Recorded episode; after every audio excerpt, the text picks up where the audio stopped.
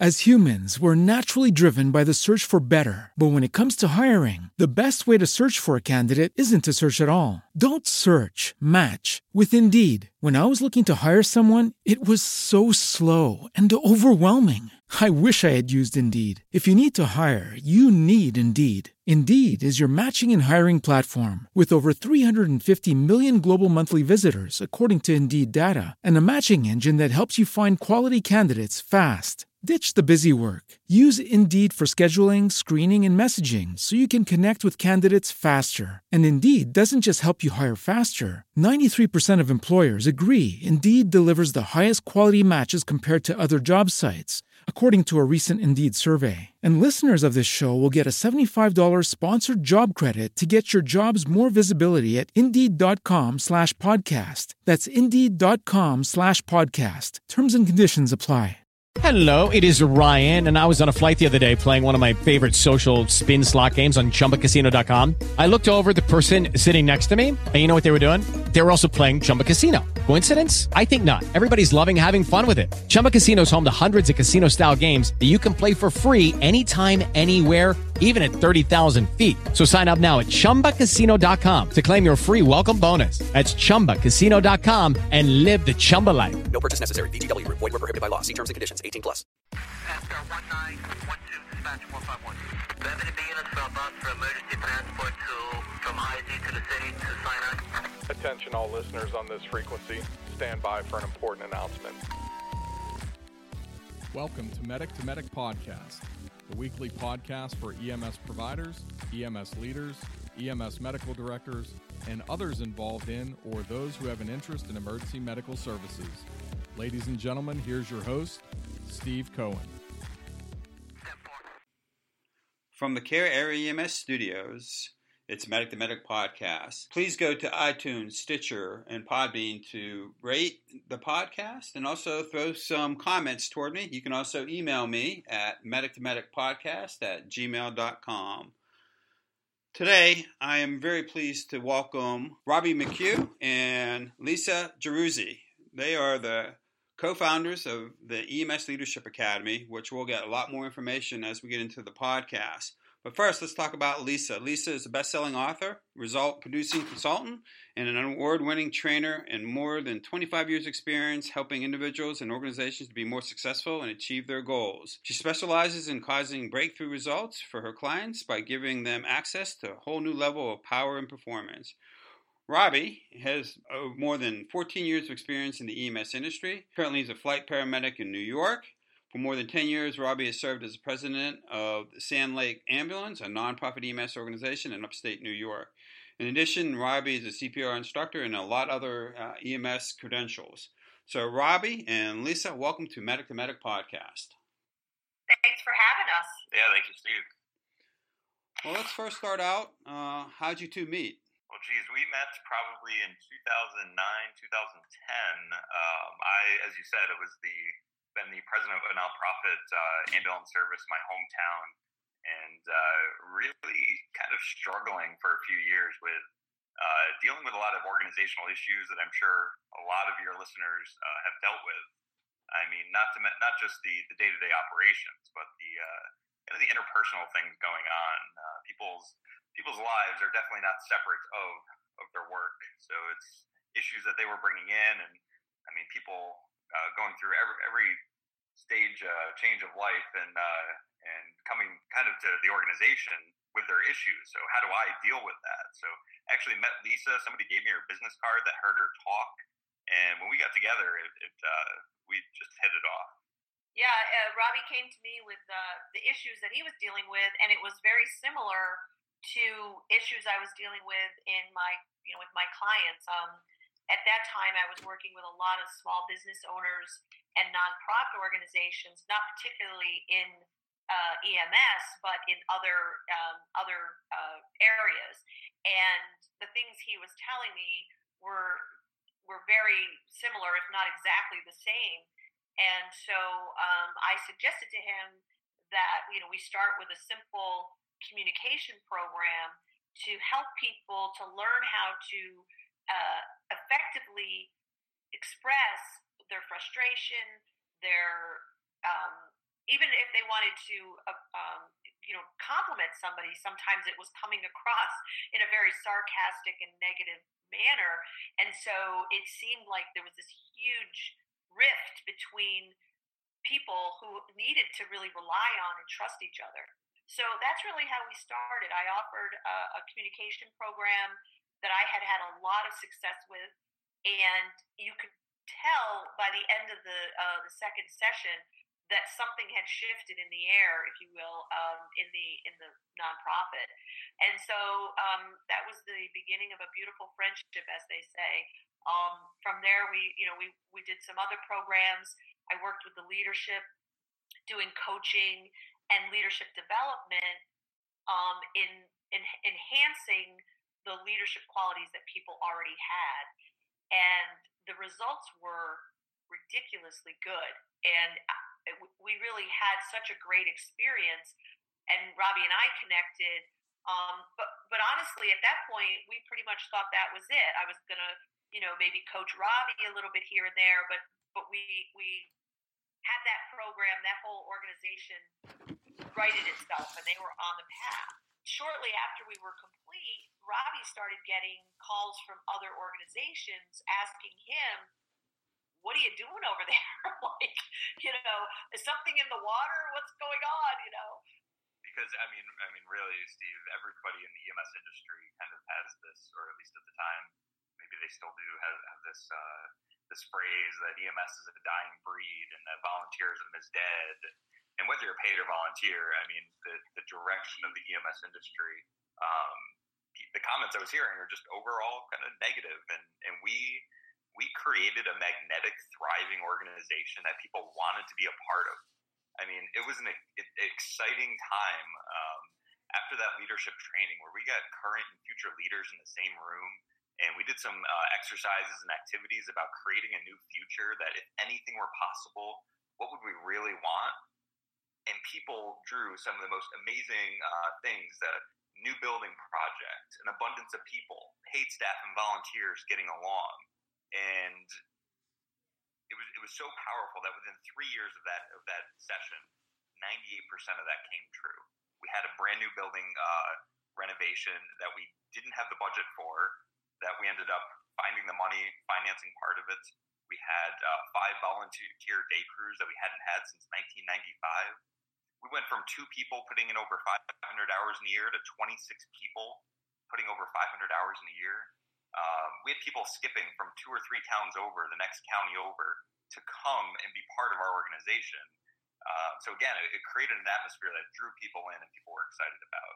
And as Lisa said, we uh, we got several calls from other organizations wondering what the heck are you guys doing over there and uh, yeah and that's when robbie and i said hey we're on to something um, i then was hired by a, another nonprofit uh, not too far from where robbie's organization was did similar programming had uh, very similar success um, so we tested it a few times or, or I did really just tested it a couple organizations, had similar results, and then Robbie and I got together and we said, hey, let's let's create an academy. Let's create something that would support EMS leaders uh, worldwide.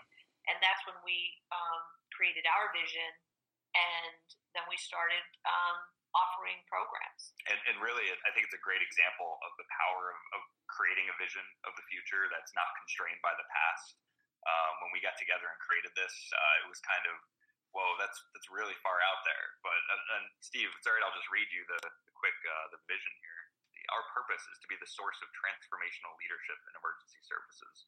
We empower leaders to cause other leaders and to create bold new visions that redefine the future of their organization and emergency services worldwide.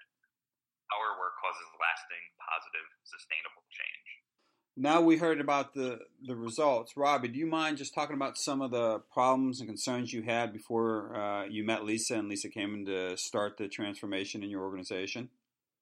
Well, I, I think what I was dealing with was just the product of of the past. Of uh, New York State says, nothing against New York State. This is every state.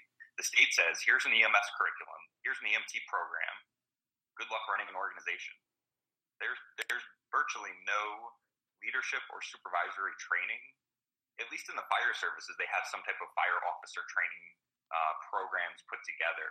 Uh, but again, in, in emergency services, there's virtually nothing. People are in positions of power because they've outlasted everyone else for the good or for the bad. Uh, that's that's the way it is. And people, uh, I was 19. I was 19 years old when I was uh, elected the president of this organization, and uh, I had been a member for probably two and a half years at that point. And uh, so here's this 19 year old kid um, in charge of a what turned out to be a half a million dollar a year organization. I met some incredible people along the way that have definitely people were going through divorces they were having uh, other issues going on, and, and really like had, coming to me and just talking to me about it. And so I would just try to listen the best I could um, at the time, and, and I really felt like we were kind of in survival mode. And I think most organizations that I've seen are in that survival type mentality, where whether it's because we're constantly dealing with emergencies, we feel like we have to lead our organization the same way. We're constantly putting out fires and we really don't spend much time at all thinking about the future um, beyond next year's budget. I think. I don't know if that answers your question, Steve. Can, can I just add one thing? Absolutely. One of the things I noticed, um, and again, as an outsider to EMS, um, I noticed that um, there was a, a, certain level of, I, I don't know, fear is not quite right, but a lot of worry and concern about what other people were and weren't doing. You know, as strong as people were in a crisis, as strong as people were when, you know, something happened, they were on a call and the teamwork was exemplary. I mean, you know, you just couldn't ask for a better team. Somehow people couldn't translate that into, you know, how do we deal with disagreements? You know, how do we deal with this particular uh, officer or this particular member wants to do it a different way. And there was a lot of um, like uh, uh, I don't I don't I don't mean this in a mean way, but there was just a lot of fighting over really things that could have been resolved through communication, but there wasn't any there wasn't any um, training in that. It was kind of like you should already know. You know, I mean, it, it, I liken it often to when people become parents. Rarely do people go and get pa- parenting training because there's this misconception that we should already know how to be a parent. it's the toughest job in the world, and yet there's no training program for it. And I think that also uh, happens in a lot of these organizations where you know it's a volunteer primarily a volunteer organization or at least the history was volunteer and there's this assumption that people should just sort of know and everybody should be on the same page and and it's just a crazy assumption so um, and, and by the way, I see this in many other organizations. It's not it's not only EMS, but I think there's a heightened level, as Robbie said, of that uh, expertise in emergencies, and then and then you know treating everything like it's a crisis when often it wasn't. And in many organizations, we've seen a simple misunderstanding will cost a organization five or six members because instead of being able to communicate the upset, people just take their marbles and go home. And and now you know you have this group of people who were really contributing to the organization leaving without any explanation. They're upset. Nobody knows how to resolve it. And now now you've got a hole in your organization. So um, that's that's another thing we see a great deal of is people just getting to the point where they're either burnt out or upset and they leave and they don't know how to resolve it. And, and really, it was the, I used to describe this as the revolving door of the organization. We would almost get people in just as quickly as they would leave. I almost likened it to this idea of the rule of thirds. A third of the people are going to show up and you're never going to see them again. It's like aliens abducted them. a third of the people are going to show up and they're going to get super interested and, and they're going to last and they're going to be there with you for years. And a third of the people will join, get interested, and then just get discouraged and frustrated um, and leave. Uh, so that's at least what I was seeing. So. Right, and we wanted to not have that happen anymore. And, and and Robbie's organization in particular has really developed a great onboarding program, a great mentoring program, a great bunch of structures to support people through all phases of their membership.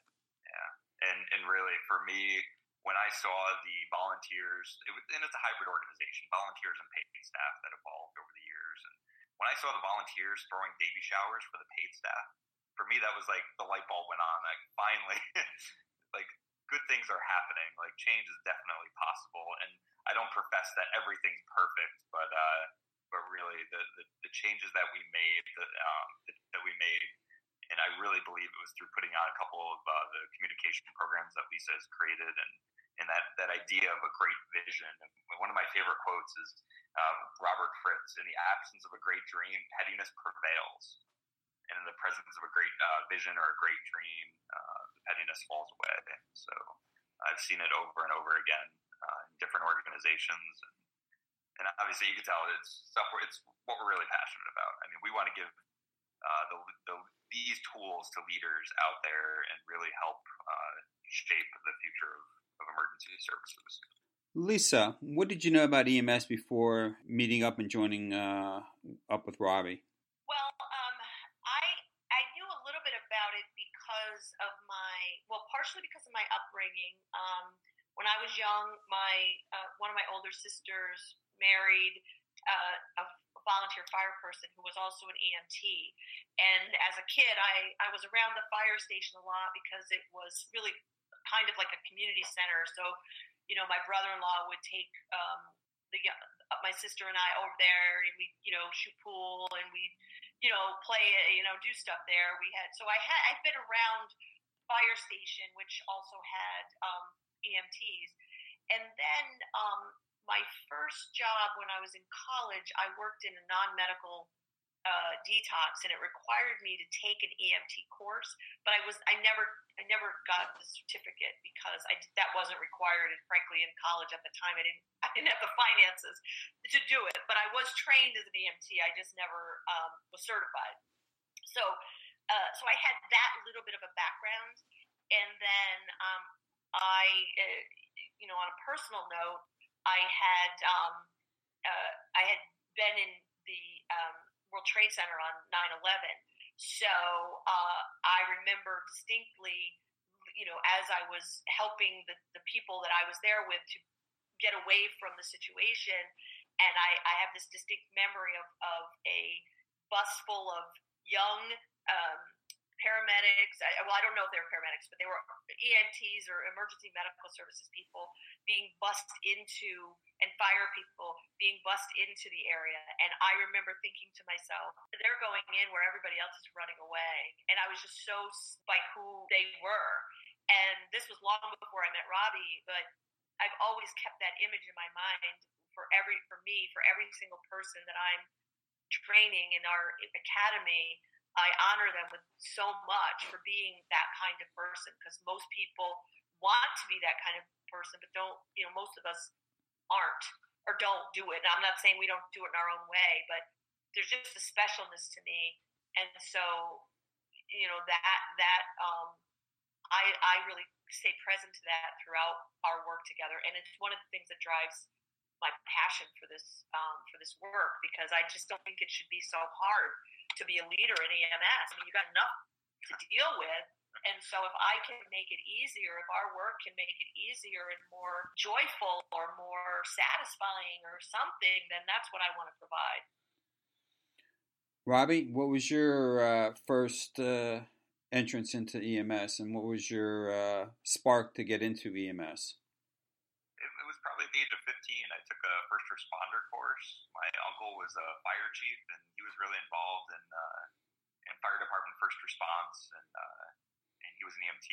So I would go on as as a 15 year old. I would sometimes be uh, hang out with him a lot. I'd be in his vehicle and, and get to to see the inner workings of uh, emergency services. So I think that's where I kind of caught the bug, and, and I took. Um, so I got certified at 16 as a first responder, and and uh, I was able to, to join my, my hometown ambulance service at the age of 17. I took the EMT course at 17, tested out when I was 18 in high school, and uh, and just loved uh, doing that. Loved being able to help people. From there, I I started my undergraduate uh, degree uh, at RPI in, in, actually in information technology, and and uh, I took a year leave of absence, and my family thought it was crazy to take a year off from college. And I went to the community college. I did the I had this all planned out. I did the paramedic program. Um, I got credits. I got pre-approval to have credits transferred in as free electives, and I ended up instead of taking basic anatomy and physiology, three credits I had to take make both schools happy. I ended up taking eight credits of A&P uh, to make both schools uh, accept the credit, and uh, so I really made it work. I went back to uh, as soon as I finished the paramedic program and my internship over the summer, I started right back at at RPI and did two more years of 20 credit semesters. I worked pretty much full time hours uh, over the weekends and helped pay uh, for college, and, and I mean I loved it. Um, I, I got to be uh, got to be a paramedic and help people in, in their time of need, and uh, so that's kind of where I where I started. And and I almost swore for years that I would never use my degree, that I would never use the IT degree. And then I kind of found over time, I I started like my capstone project in college kind of merged my my love of EMS in with uh, in IT and created a whole like tracking system for the six county region to track all the paramedics and and uh, created an online database uh, for for the region to utilize contact management, track affiliations, and ended up turning that into a business and uh, and so I've, I've done several like healthcare IT projects over the years. So now I work as a full time as a paramedic uh, locally here, and uh, I'm fortunate enough to be part of an agency that has a helicopter based program. And just started last year doing uh, some fixed wing international uh, medical flights with a private company out of Florida that opened up a New York base. so that's that's been really eye opening, getting to fly into different countries and see different medical systems uh, in, uh, in South America and Europe and, and the Caribbean. Uh, so that's I've been really fortunate to, uh, have these opportunities. And in his spare time, he uh, co-leads and helps uh, with the EMS Leadership Academy. Robbie's a bit of an overachiever, if you haven't got. Lisa, how did you decide to become a consultant? Oh boy, that's a long story. Um, I guess the uh, I I started in the well, uh, uh, my first job was in a non-medical detox. I was in the social work track uh, in my undergrad, and um, you know the thing that that I really wanted to help people, and I think that's one of the things that Robbie and I share.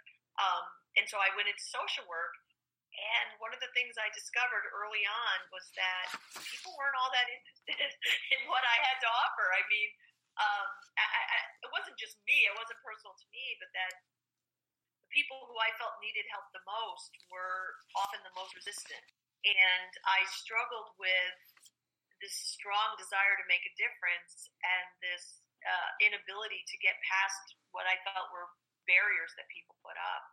So um, after one of those sort of uh, what they call a crucible moment, where I was uh, in a very uh, volatile. I was a child protective investigator at the time, and I um, was investigating child abuse, and I was called out on a very volatile case.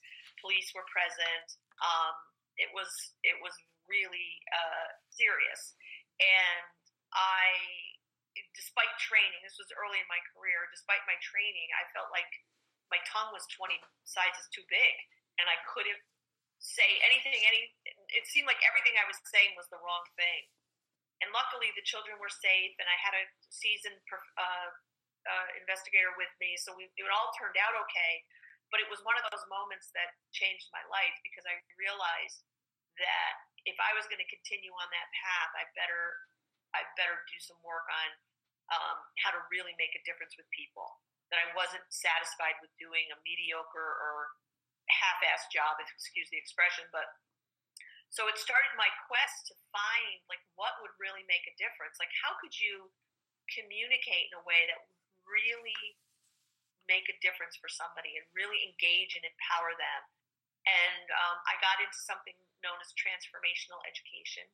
I uh, took to it like a duck to water. I felt like it was, you know, I often liken it to if, you, if you've ever been in a desert or very dry situation and you finally get a glass of water, you feel so satisfied. And that's how it was for me. It's like I found my true uh, passion, which was uh, training and helping people to see life differently and then live life differently and have people be um, a request of me to do that rather than feeling like I was forcing or pushing it on people.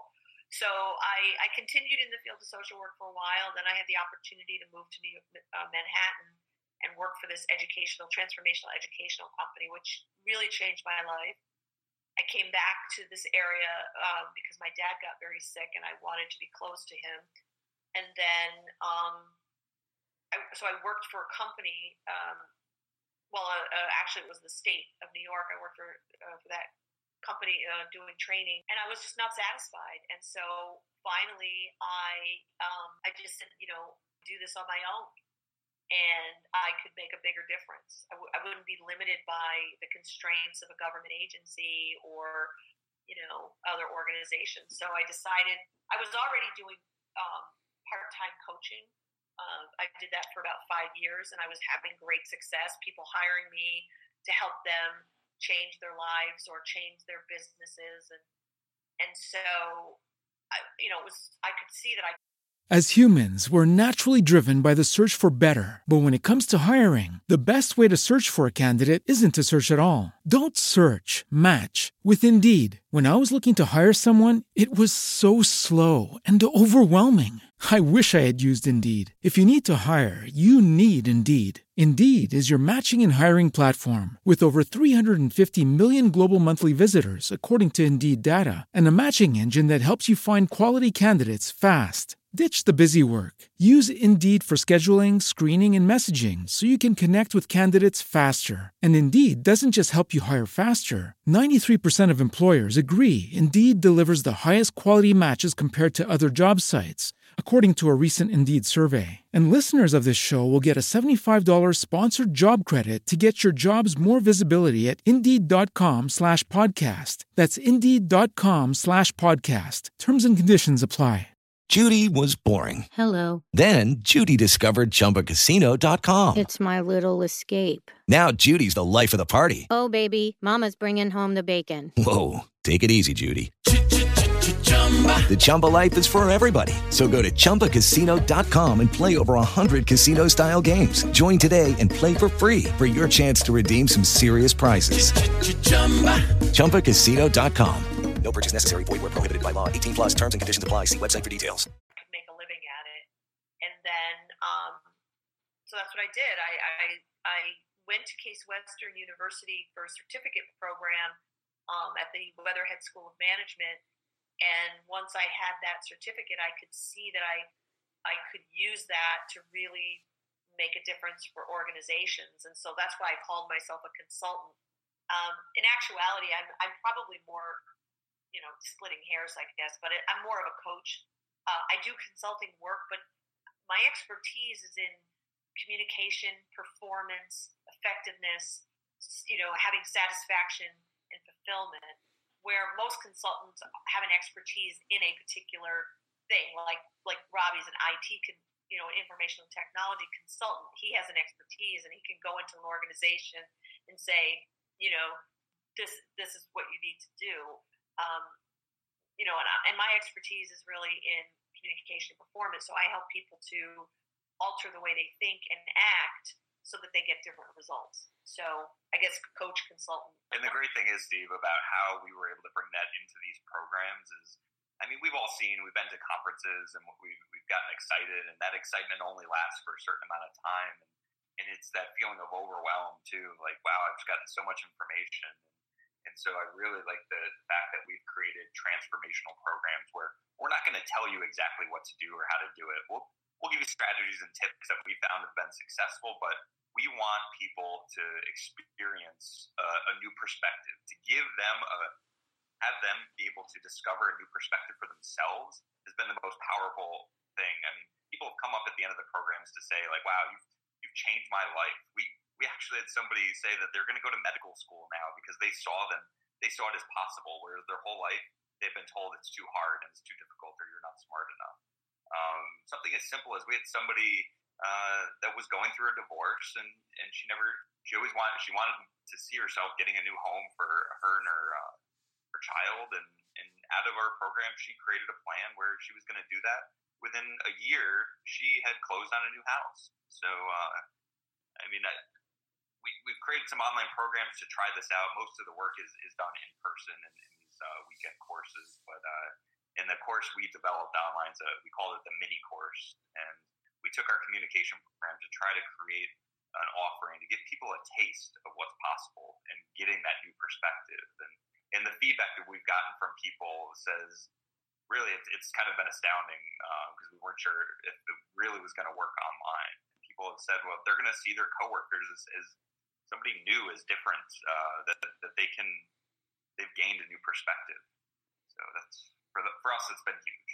Yeah, and, and that's one of the draws I think for people is not only will this help you in your EMS organization, you know, create it differently and you know have it, um, you know, have a different experience there and have more success. But the training will help you anywhere in your life, whether it's with you know your kids, your job, anywhere. And so a lot of times that that's the added benefit and why why people are um, drawn to the program. But just to, to give you a brief example of what Robbie's talking about, like why is transformational education different from traditional, is it's kind of like when you learn to ride a bicycle. You know, you could read a manual about how to ride a bike, and that won't help you actually ride the bike. And most traditional education, although incredibly necessary, doesn't prepare you for the actual experience. And the work we do is about discovering things for yourself in such a way that you first see life differently or see the situation differently, and then it gives you access to living like life differently. So if we only gave tips and strategies, that would be fair, maybe useful initially, but over time, it would it would not be as effective because you tend to default to your um, traditional way of doing things. But by have people having these aha and sort of wake up epiphany moments, what happens is is that they can never see life the same way. And so now there's access to a whole new way of performing, a whole new way of of t- uh, taking actions and having communication that wasn't possible before that epiphany moment. And as Lisa likened it to the bike example, it's the you can read a manual on, on riding a bike and it doesn't help, but once you discover that balance for yourself, like that's what you get, and you're never going to forget that feeling of balance. But if I were to tell you what balance is like, and you never experienced it, that's that's uh, that's kind of the disconnect, right? Yeah. So that's um, and we have people that that are dealing with difficult situations, interpersonal conflicts. Uh, they're getting squeezed to death between their their frontline workers and the upper level management or town boards. Uh, that's their occurrence, at least, is, and uh, and we help them really reinvent uh, what leadership could look like for themselves. And and they're some of the most powerful exercises. And I tell you, we've we've done this over and over again. We've gone to the New York State Vital Signs Conference. We've done a great. We did a two day pre conference with over 50 people in the room, and we had a variety of people from uh, from New York City based EMS large services to rural upstate uh, Western New York organizations, for profit, nonprofit, um, and it was great to see the uh, the similarities between between all of them. well, let's get into the EMS Leadership Academy and the resources and the leadership resources that you are creating within your organization. I, one of the questions that pop into my mind is what are EMS leaders doing poorly today, and where do you think they can improve? Well, I, I, again, I'm saying this from an outside perspective. I uh, I'll say it about EMS leaders, but I see it in lots of places. Um, and you know, one thing is there's a lot of assumptions that are made. Um, you know, I talk about in one of my books um, the shoulding that we do on people. You know, he should know better. He should do this. He should have known. She should have known. There's all this shoulding because we assume that people have the same exact experience of life that we do, and nobody does. And so when you're assuming and you're projecting your um, you know your expectations onto somebody, then you're automatically devaluing their perspective. Um, I think I think people in leadership positions in EMS and in general are too problem focused. They focus only on what's wrong and what do we need to do to fix it, which is understandable because of the medical model we have. And of course, I'm not saying you ignore what's wrong, but if you only focus on what's wrong, then what happens in an organization is you have very deflated human beings because there's never any creative opportunities. Like, what do we want to create? So, you know, I often say that in the face of gravity, Orville and Wilbur Wright were able to create a, a, a flying machine. And they didn't even have degrees between them, but they were able to create in the face of gravity and the laws of aerodynamics. They didn't understand those things, but those were circumstances they had to deal with. Every organization has circumstances. Every time we go someplace, we hear, oh, but you don't understand, Lisa. We have a town that doesn't appreciate us. We have this, that, or the other thing. We have, you know, this problem. We don't have enough volunteers. Like, we hear it all. And what we say to them is, great, what do you want to create? because those are just circumstances. They're just they're just circumstances. They're just design. It's good to know that they exist, just like it's good to know about gravity. But so what? You can still create a flying machine. So when you have that approach, like okay, there's circumstances, and what do we want to create? And in Robbie's organization, as we've said, you know, they had a they had a real problem with retention. They they could get people in the door, but they couldn't keep them in the door. They couldn't get them to, to volunteer. Sometimes they didn't even finish their EMT uh, courses. So instead of looking at, well, what's wrong, we said, well, what do you want to create? And by creating a, a vibrant, thriving, magnetic organization, way before it actually existed, this was just in language they created it. Then we said, okay, good. How do we create structures that support that? we didn't go in and say how do we get more members or how do we retain people that's a fixing mentality we said what do you want to create and i think too many leaders focus solely on problems and what happens is they miss the opportunity to create what they really want and all they do is avoid what they don't want so i mean again we talk a lot about that not only do we talk about it, but we help people in our leadership academy. In our, we have two leadership, uh, we have several leadership courses, but our core programs are uh, the Leadership One and Leadership Two. And in those two programs, we allow people and help them discover how to shift from a solely problem solving, fix it mentality to a more what we call appreciative approach or a more creative uh, shift so that you can actually bring people and engage the best of them and help them to work together to create what they want.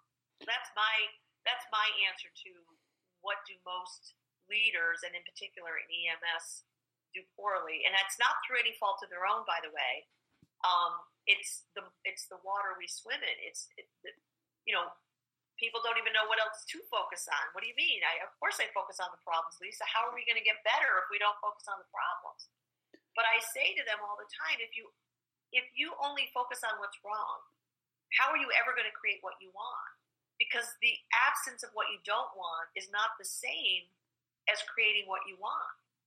And problem solving will only get you to the absence of what you don't want. I'm interested in how do we create what you want?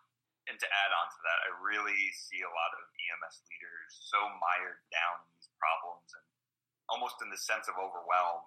Um, and and you know, it's it's disheartening for them. It's uh, they get drained. Like it's it's draining to focus on a lot of problems and to be only dealing with those problems.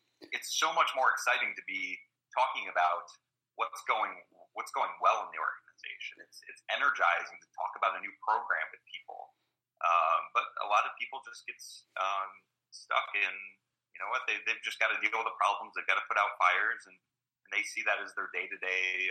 That's what they're there for. Well, it's crisis management.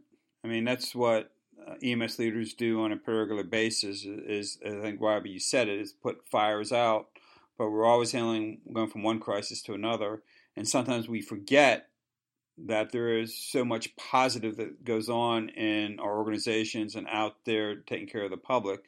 And I think as leaders, sometimes we just forget that too. You know, praise our staff, make sure they have the tools and the resources. And I think, as Robbie said earlier, when people start coming to talk to you, and he was 19 years old, me uh, as a chief here, and I've been 16 years in this organization, and my staff always comes to me and and talk to me about their personal lives as well as what's going on at work too. And you've got to make time for them. And sometimes I think EMS leaders forget about making time for those people out there that are really making you look good. Yeah, yeah it's great. It's great. And and at first blush, a lot of times people will think that this is some Pollyanna approach, but it isn't. It's not. It's not just thinking positively and avoiding you know, the negative. That's not what we're talking about. What we're talking about is actually asking the question, what do we want to create? And then getting clear that that's possible, that you can create it the way you want it to be. You may not know all the ways to do that, but if you you can't create it until you at least decide what it is you want. And when you decide what it is you really want, like Robbie was talking about how this group of leaders we got together in his organization. And it wasn't just leaders, it was people that were seen as future leaders. And we put them all together and we just said, look, if anything were possible, what would you really want? If you didn't have to worry about the constraints of the day, of the past, the way it's been in the past, if you really could just stand in the future and create it the way you want, what do you want? And we, we came up with this list. And then from there, they got clear about what were the priorities. And then we said, okay, good if you could create it, if you really had the power to create it, what would you do? And we did it from a, a backwards planning perspective. And, and this is one of the things we teach in our Leadership 2 course is if you're standing inside the future as if it's already happened and, and create that world and start to think about, well, what structures would you have in place? What things would you be doing? What things would you stop doing? It actually shifts your mind. And suddenly that starts to become more real and then when that becomes more real, you start to get excited about it and say, hey, here's another thing we could do. And then we do an exercise where we say, great, what's the first, like, what's the smallest step you could do right now, leaving this course today, that would make you uh, move in the direction of that new future? And that's why we have such great success with our programs, is because we, these are not theoretical programs, these are mind changing but also action changing. So we have people who leave our courses in action, fired up, excited about creating what they want.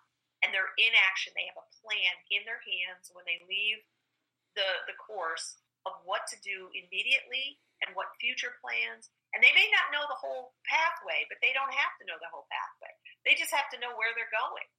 What are the most important traits of a successful leader today especially in EMS. Robert, let's start with you. I'd actually like people to think for themselves right now what's an example that they've experienced of a leader in their life that uh, brought out the best in them?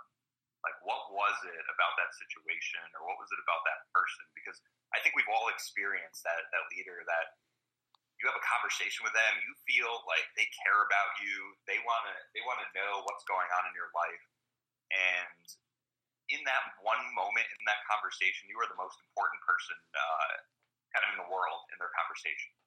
Like, think about that for the people listening to that right now, and then maybe think about the the other experiences of people who you have a conversation and you feel so deflated, um, and you almost don't even feel worth anything after that conversation. So it's a I think that's a great example of this idea of resonant leadership or resonant leaders, people who really resonate with other people in the organization, versus this idea of dissonant leaders or dissonance um, demagogues, these people that just kind of force their ways through situations and, and while they may produce short-term results, ultimately in the long term, they they create a path of destruction that will ruin an organization. So, so I I, I love that activity because it, it brings up examples that I've experienced of people that um, that I want to be like. I want to be like those resonant leaders. I want people to leave a conversation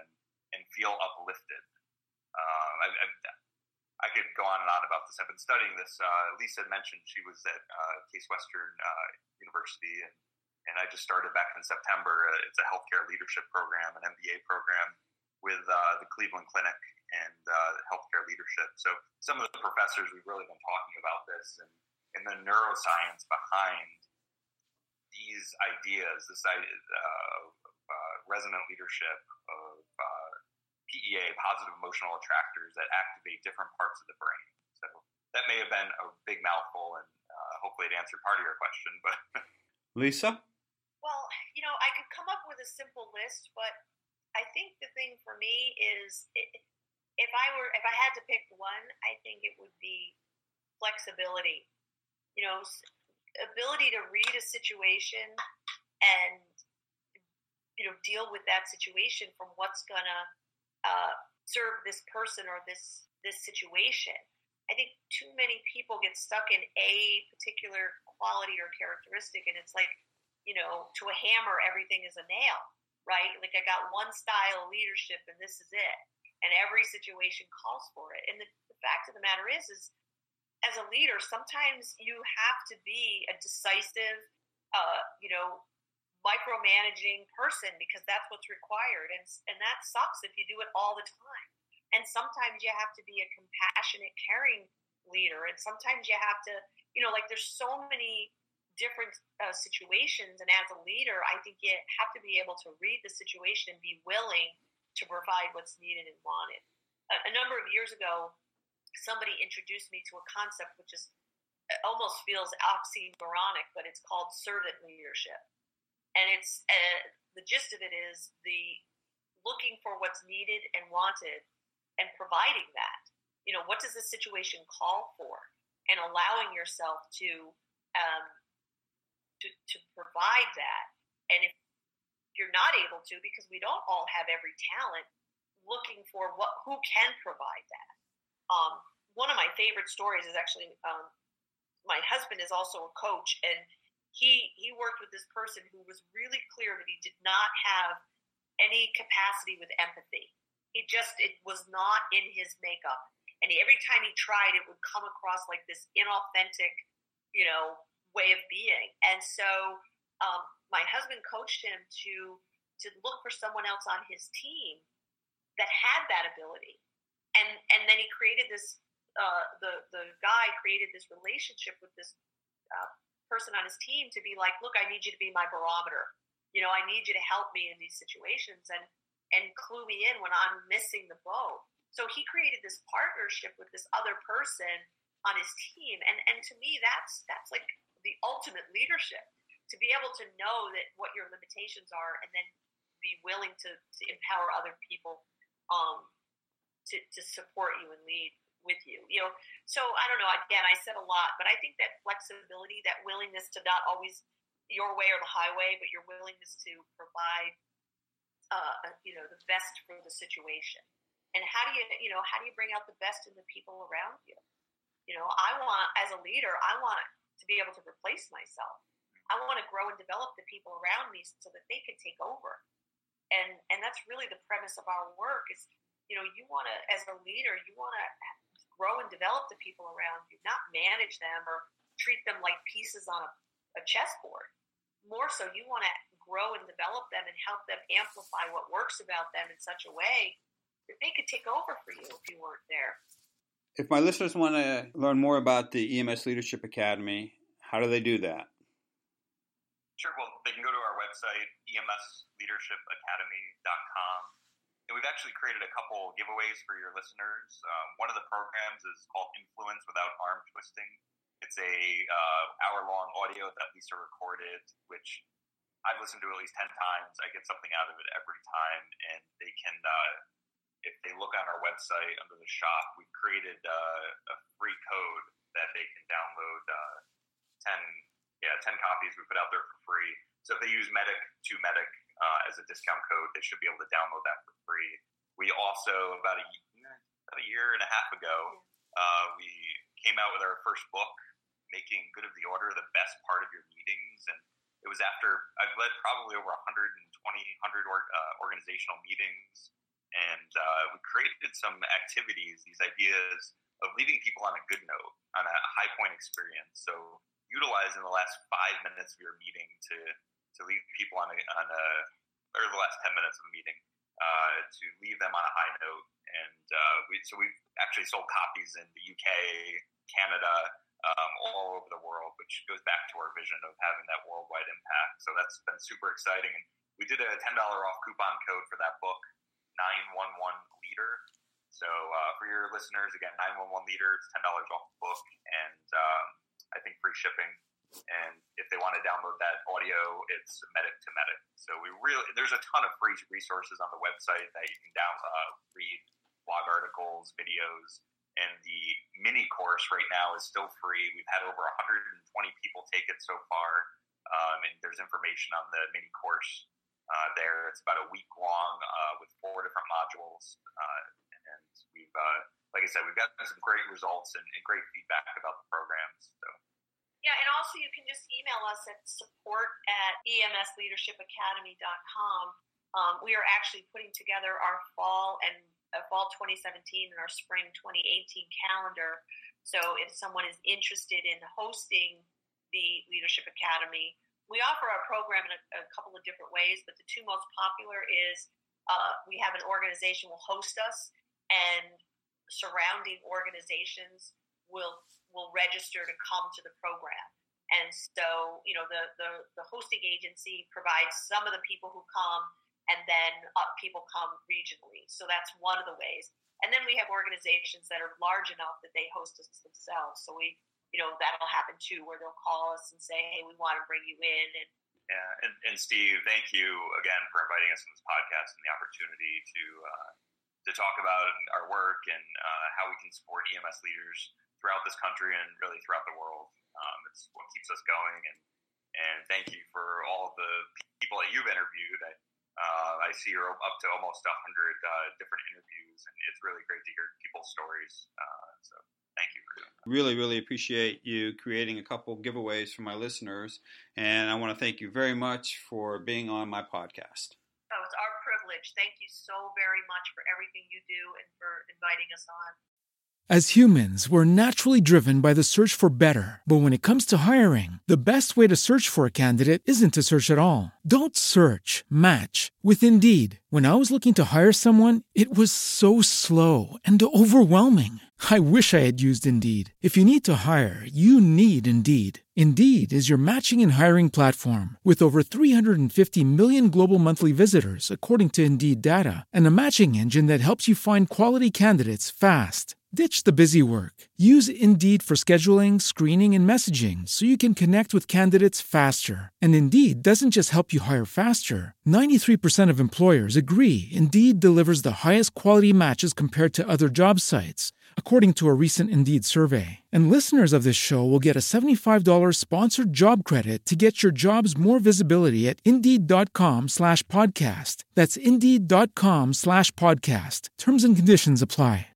With the Lucky Land slots, you can get lucky just about anywhere. This is your captain speaking. Uh, we've got clear runway and the weather's fine, but we're just going to circle up here a while and uh, get lucky. No, no, nothing like that. It's just these cash prizes add up quick. So I suggest you sit back, keep your tray table upright, and start getting lucky.